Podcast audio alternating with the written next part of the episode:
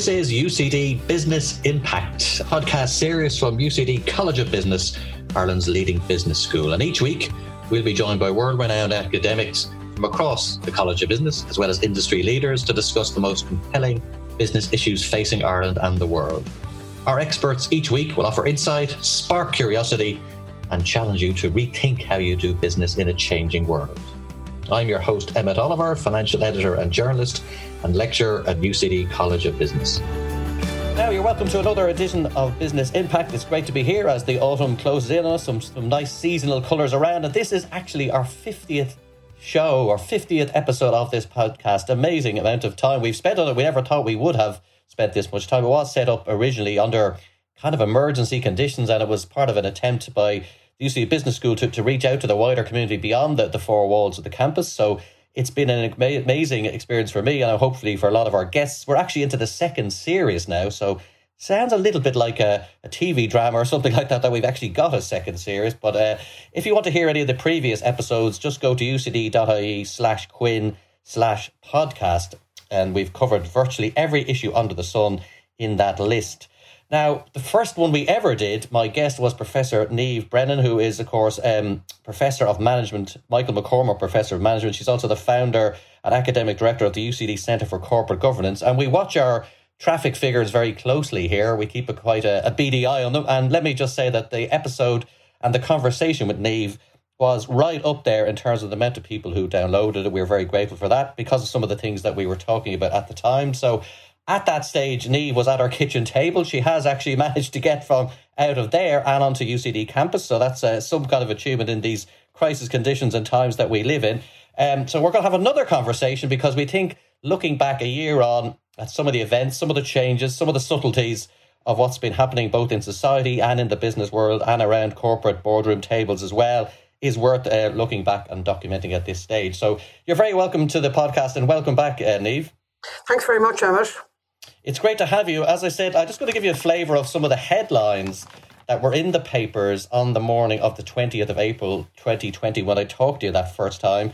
Um, we had government formation talks intensify. We had uh, testing in nursing homes needs to be stepped up, says Professor.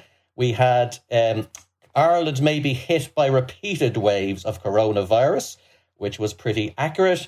And we also had 1 million people are receiving state support. And this one, the next one I'm going to read, to me was the most interesting of all, which was US oil prices go to zero for the first time in history. Uh, I just checked before we started this podcast today. They're now back up at $85 a barrel.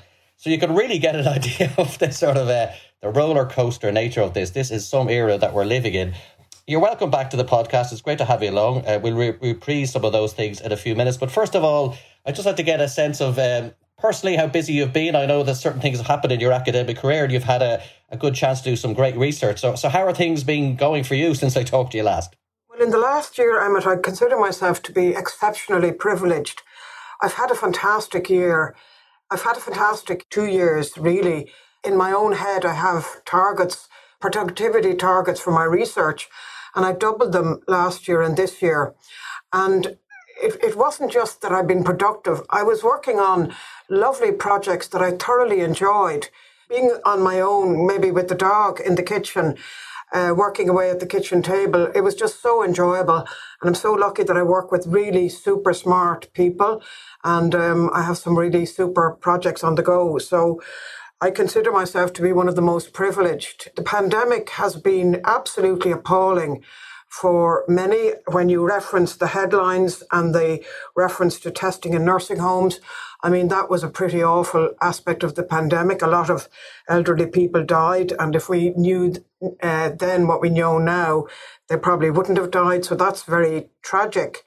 Um, so there were lots of groups that suffered very badly. The younger age group suffered also but um, I, I, didn't. Um, quite the reverse.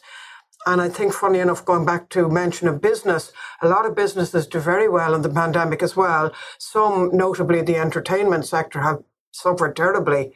So it's been a story of good and bad, depending on your where you are in society and your context and all the rest. Yes, and and you were elected to the um, membership of the Royal Irish Academy as well. I think was this last summer. Am I right?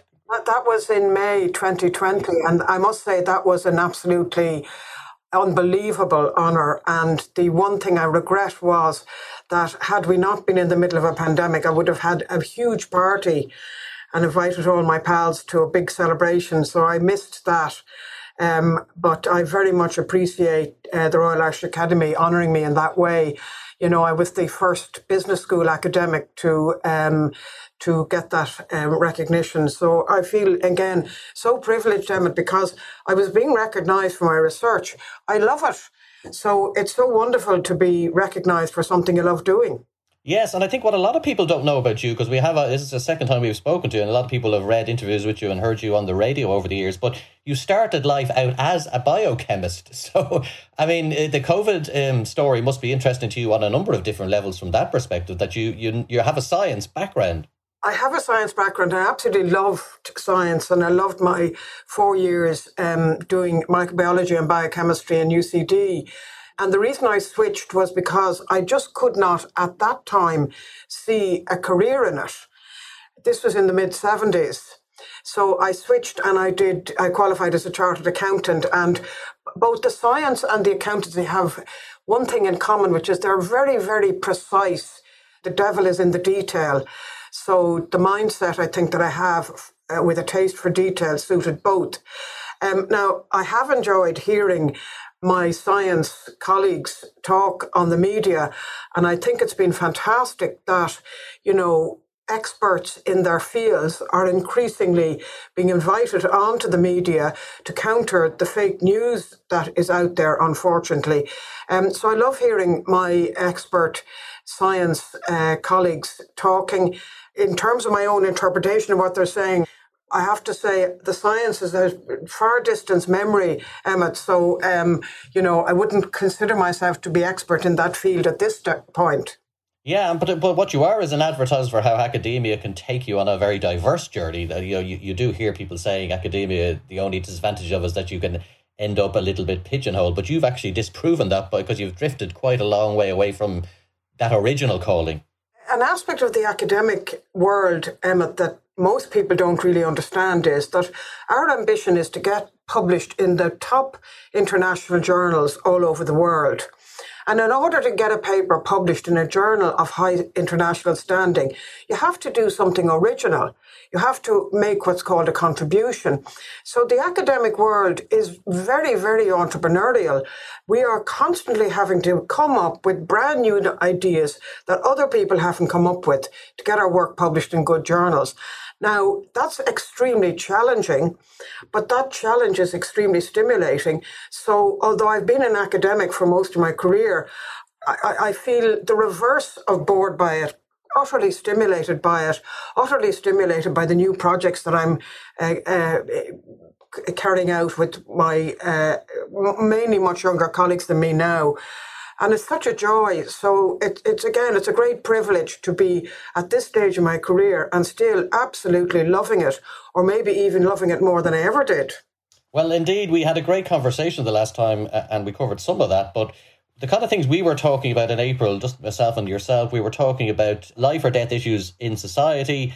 Uh, you were talking about the life or death issues in society and then also at companies and how many of them could survive. We name checked Debenhams actually as going into administration would you believe, like, uh, uh, since then, they've now gone online, they're owned by boohoo.com, and they're out there again digitally, but not in the high street in the main. Um, and we were talking about um, companies that were paying dividends to their shareholders while they were putting employees on furlough. And I think you had some strong words about the about that practice at the time. You were saying you were very disappointed that they were doing that sort of thing.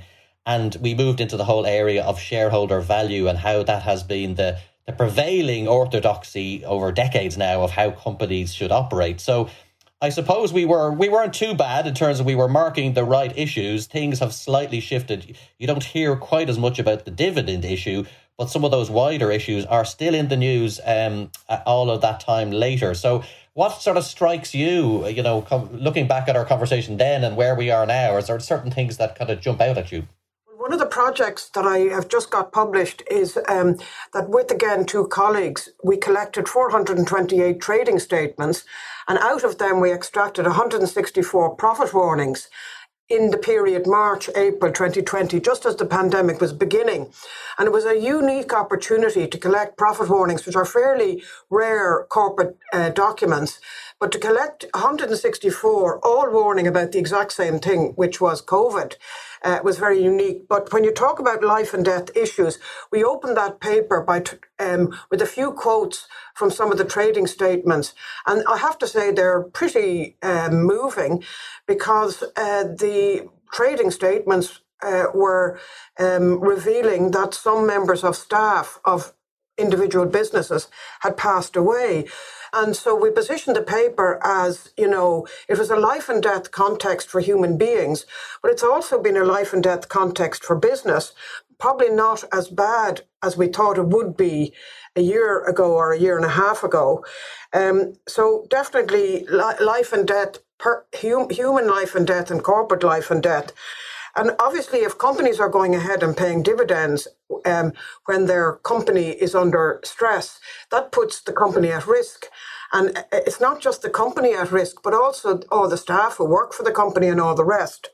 When you talk about shareholder value, the pressure on that perspective is not going away. You know, the role of big corporations um, in relation to cl- climate change type issues, they're under increasing pressure. Um, and there is a, certainly in the academic literature, there's a noticeable shift away from the shareholder value perspective, for example, to a civil society. You know, businesses should be uh, doing good for civil society and not just for uh, shareholders making, let's say, rich people richer. So um, the, the, the shareholder value perspective, which you're, you're right, is the dominant perspective, but it is definitely under pressure. And it can't really continue if we are serious about climate change.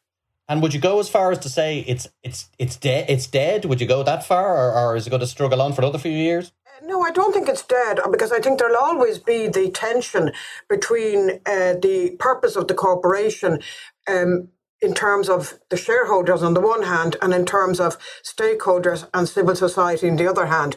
Um, but the dominance of the shareholder value perspective, I think, is going to continue to come under pressure.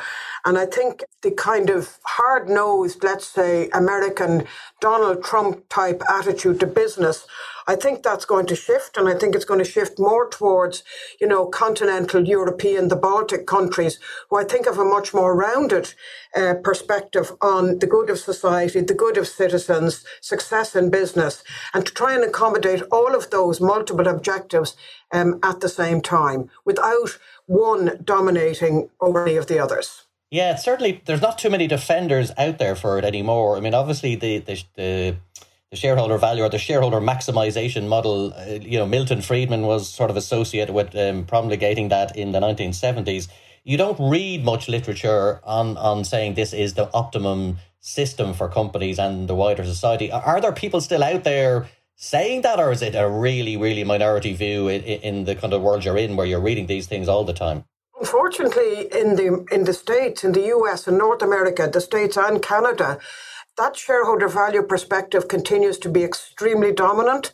And if you're an academic not researching based on those assumptions, you're a bit of an outlier in, in the field, in my subject area anyway. Um, and it, so, in my uh, area of research, uh, about 80% of the academics are wedded to the shareholder value notion, primarily coming from North America. And then 20% of us would be uh, take a kind of different stance along the lines that I was speaking about civil society and all the rest. But I cannot see that the the Americans not shifting. Uh, at the moment, they're still extraordinarily wedded to that assumption of shareholder value maximization. But I just can't see that being able to continue. I think that the reality of climate change is going to force them to shift. But anyway, from my point of view, because I'm not publishing in some of those North American journals because they have no appetite for my research.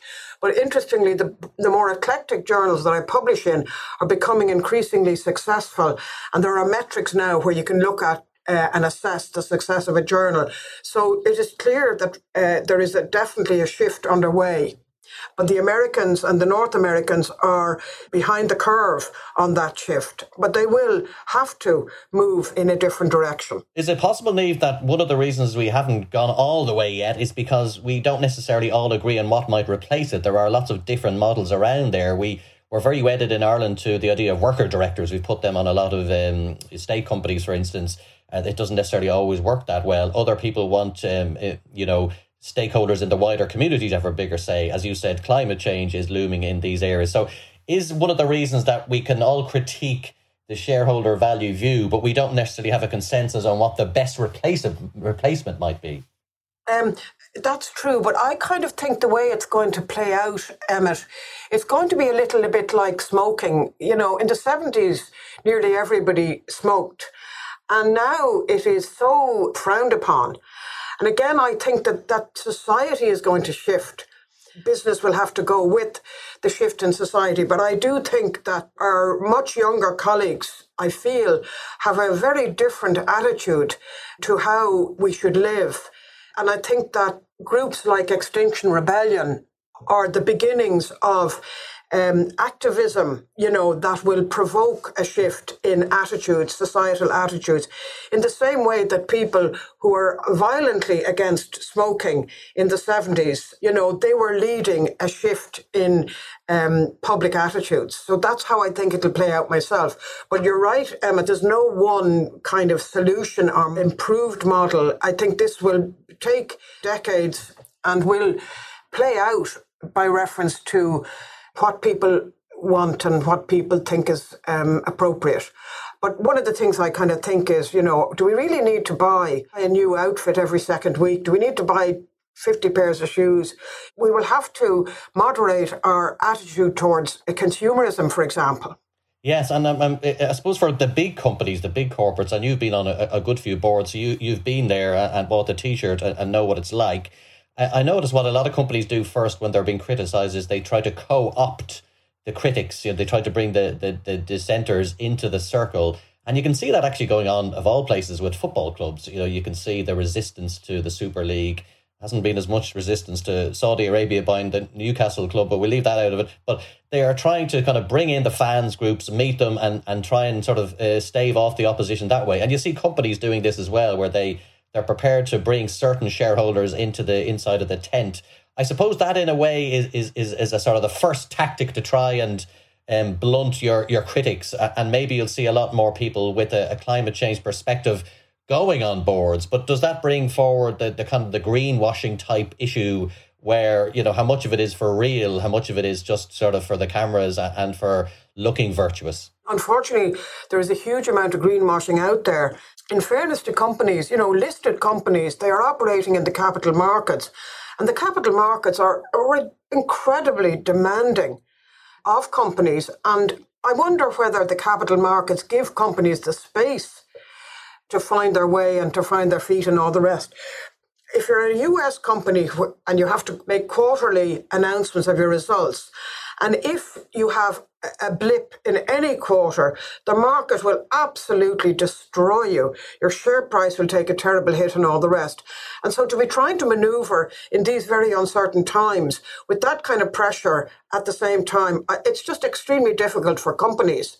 But in terms of boards of directors, um, and again, it's I, what comes to mind in this conversation is IT as well. We've got hugely shifting technologies We've got hugely shifting pressures from climate change and such like. And, you know, if you're on the board, I'd say it's very scary to ensure that the strategic objectives of the company shift in a way that protects the company and brings the company safely through, um, you know, very choppy waters at the moment. So finding the right strategy for your company which is not necessarily going to be doing the same next year as we did last year. I think that's really challenging for boards of directors whose primary job is to direct the company to prepare a fit for purpose strategy for um, the company. And, and you do wonder as well, Niamh, and, and see if you agree with me on this, but a lot of business models have been exposed by the COVID era, and the two things that they rested on were global supply chain. So let's get a lot of our materials and our inputs from cheaper locations. Obviously, China looms uh, prominently there. And the second thing was they were they were they were getting a lot of cheaper. I wouldn't say cheap, but cheaper labor by having short term contracts, you know, zero hours contracts, all that sort of stuff. The gig economy, and we covered that very prominently on this podcast. So you know, they had these two advantages, these two crutches that were there. And maybe some of the business models of certain companies and organizations weren't that great, really. They were resting on very flaky kind of foundations. And now we suddenly can see those.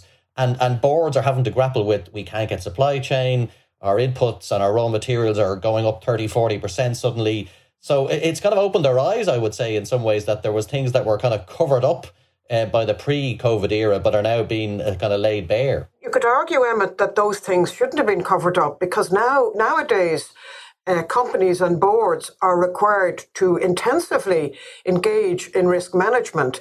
And I'm smiling when you list out all of those issues like supply chains, the pandemic, cheap labor, and all the rest. I'm smiling because I'm wondering to myself, you know, to what extent were these identified on company risk registers? And I sometimes wonder myself about risk management and wonder is it a bit of kind of formulaic, the performativity of governance, or do organizations really sit down and really assess the risks? I used to, before the pandemic, go to Australia, their winter our summer. Easy for me to get away from UCD and great to be in Australia when they were full on in the winter. But the Australian university sector has been absolutely decimated because they have lost all of their Chinese students uh, since the pandemic. And the extent to which those uh, universities were exposed by their extreme reliance on that international student group. And I just wonder to what extent those uh, um, universities had uh, any risk management, risk mitigation um, in place to cope with the possible loss of uh, those international students. Yeah, and I, I think for a lot of boards, the, the easy answer was always to get something cheaper or get it from somewhere else because we, we don't do a lot of manufacturing in this part of the world, as we all know. So we essentially subcontracted it out to other parts of the world and they made the stuff for us cheaper and we then imported it back in and sold it at a premium to consumers locally. And when I say we, I mean Ireland, Britain, France, Germany, whatever, the US, North America generally, Canada, etc. So I think we're are we being caught a little bit now there where we we we kind of got away with it for many decades and the kind of the, the, the jig is up to a certain extent. And I mean, there's some kind of moral questions also about using cheap labour in third world countries, but that's probably too big a topic uh, uh, to kind of um, pursue. But again, this emphasis on, you know, cheap, cheap, cheap, it's contrary, uh, and maybe this phrase is just lip service, but, you know, the corporate governance codes talk about a long term sustainable model. That is definitely an imperative, but it probably will come with a cost. And one of the costs is uh, not getting cheap labour. And I mean, another thing, Emmett, that, that I just find bizarre is the way we're importing foodstuffs. Like we're importing potatoes, um, you know, from Europe. Uh, you know, why do we have to do that? Why do we have to uh, incur the, the, the transport costs, which can't be good for things like uh, climate matters. So we have to rethink, I think, um, a lot of our behavior in everyday life. And in terms of authority, companies must be finding it difficult because you know we, we, we live in a world which is quite distrustful and i know the social media is is is you know only one part of the communications landscape but it's an important part nevertheless and there's a lot of distrust we have this anti-vax movement which you know we've covered on this podcast. It's it's it's causing a lot of difficulties for a lot of people, but it's out there and it, it's widespread. So, who are the kind of holders of authority in the economy now and in society? So, big companies probably find that they, they can't get their way as much as they would like to. Their, their message is questioned, and in many cases, rightfully so. Do you think that's a, a difficulty for, for, for the people leading companies that they have to fight harder to be believed, essentially? Well, I'm not going to shed too many crocodile tears about you know, some companies uh, and the level of distrust. I mean, there was one company, uh, the largest advertising company in the world, WPP. Um, it was fined $60 million by the SEC there recently um, because of the extent to which it allowed its subsidiaries in third world countries to engage in bribery and such like. And in that company's annual report, it has a page with in capital letters trust and transparency. You know, so here was the company claiming trust and transparency and all kind of, you know, buzzwords along those lines. And we know for certain now because of the SEC investigation that it was doing exactly the opposite. So, you know, and there's so much more and more of that going on. I mean, I kind of think when I started my own career in the 70s, you know, that there was a more of an old school attitude and uh, people who behaved in an old school type way. You think of bank managers and such like, you know, and that you could trust them. But nowadays, it seems as if, you know, people who get to the top of organizations don't seem to um, think that that's important. They'll talk about it and give lip service to it. But I wonder to what extent do they live by the values that they espouse? Yeah, and I mean, obviously, Niamh, you've got a, a, a, very distinguished record, to put it mildly, in corporate governance. Have all these codes, uh, company law changes, and just a general kind of a, a closer focus uh, on modes of behavior and codes of behavior at companies, have they actually had as much an impact as we would have liked, or have they kind of fallen short? Or is it simply people are people and you can have codes going down the length of the road? But unless people's core morality changes, you're going to still have these slippages. And I'm being, I'm being kind there. Falls, downfalls in public behaviour. They're going to continue, and there's no code that's ever going to kind of uh, address them that meaningfully. Well, Emmett, that's the aspect of corporate governance that I find most interesting. A good bit of my work would be around the kind of behavioral, social, psychological aspects of boards rather than the rules and regulations. Now, I'm not against the rules and regulations, and there's absolutely no doubt that they have served to raise standards. But at the end of the day, no rules and regulations will stop a chancellor being a chancellor. And unfortunately, um, I look at big business and I look at the kind of people that seem to succeed in getting to the top of big business. They'll talk about the integrity and all that kind of buzz, but they don't really live by those standards. And somehow they're managed to be very successful. Um, I think there's a greater awareness of that problem now. And um, how that plays out in a very obvious way is that there's a lot more women who are CEOs because I think women are considered to be more trustworthy than our male counterparts. So, particularly in financial services that have gone through a torrid time, uh, you know, there is quite a large number of female CEOs now heading up banks. Uh, and I see that as a, an effort to try and improve the tone at the top in organisations. And do you think here in Ireland, just to be parochial for a moment, do you think the codes of behaviour in Ireland have advanced at big companies over the last 30 years? Or, or like, is there signs of progress or is it a lot for fuzzier? I think their codes of behaviour are much more demanding. Uh, they're extremely demanding. DPER um, brought in a new code for state bodies and they took an awful lot of the new code from the London Stock Exchange UK Corporate Governance Code. So that was raising the bar significantly. The codes are definitely trying to improve standards. But at the end of the day, on their own, it's not enough. It has to be met also with uh, improved attitudes particularly at the top of the of organizations and going back to WPP the trust and transparency page in the annual report was fascinating because it was clear from the way it was written that um, they meant all the processes and procedures to apply to people lower down in the organization. There was a kind of them and us tone in the disclosures. And, it, you know, there was no question that the CEO would be expected to do all of this. So the problem is at the top of organizations. We would like to have people at the top of organizations that met the spirit of these codes and uh, not just their kind of strict legal form. Well, Niamh, um, we've run out of time. I think we'll talk to you probably in another year's time. um, you can see the things that have changed. They they change. It's, that's why I always take it. It's important to look at year on year because you can see the little milestones and something a little wrinkle here and there where things have changed. Some things don't change at all and are more monolithic and unchanging. But you can see from our conversation a year ago to now, um, the fiftieth episode. It's great to have you back. We'll talk to you again. Welcome back onto campus Congratulations on your research flow and your recent election to the Royal Irish Academy. Great achievements. It's great to, to rack those up during a difficult time. And, and thank you today for the conversation. Thank you, Emmett.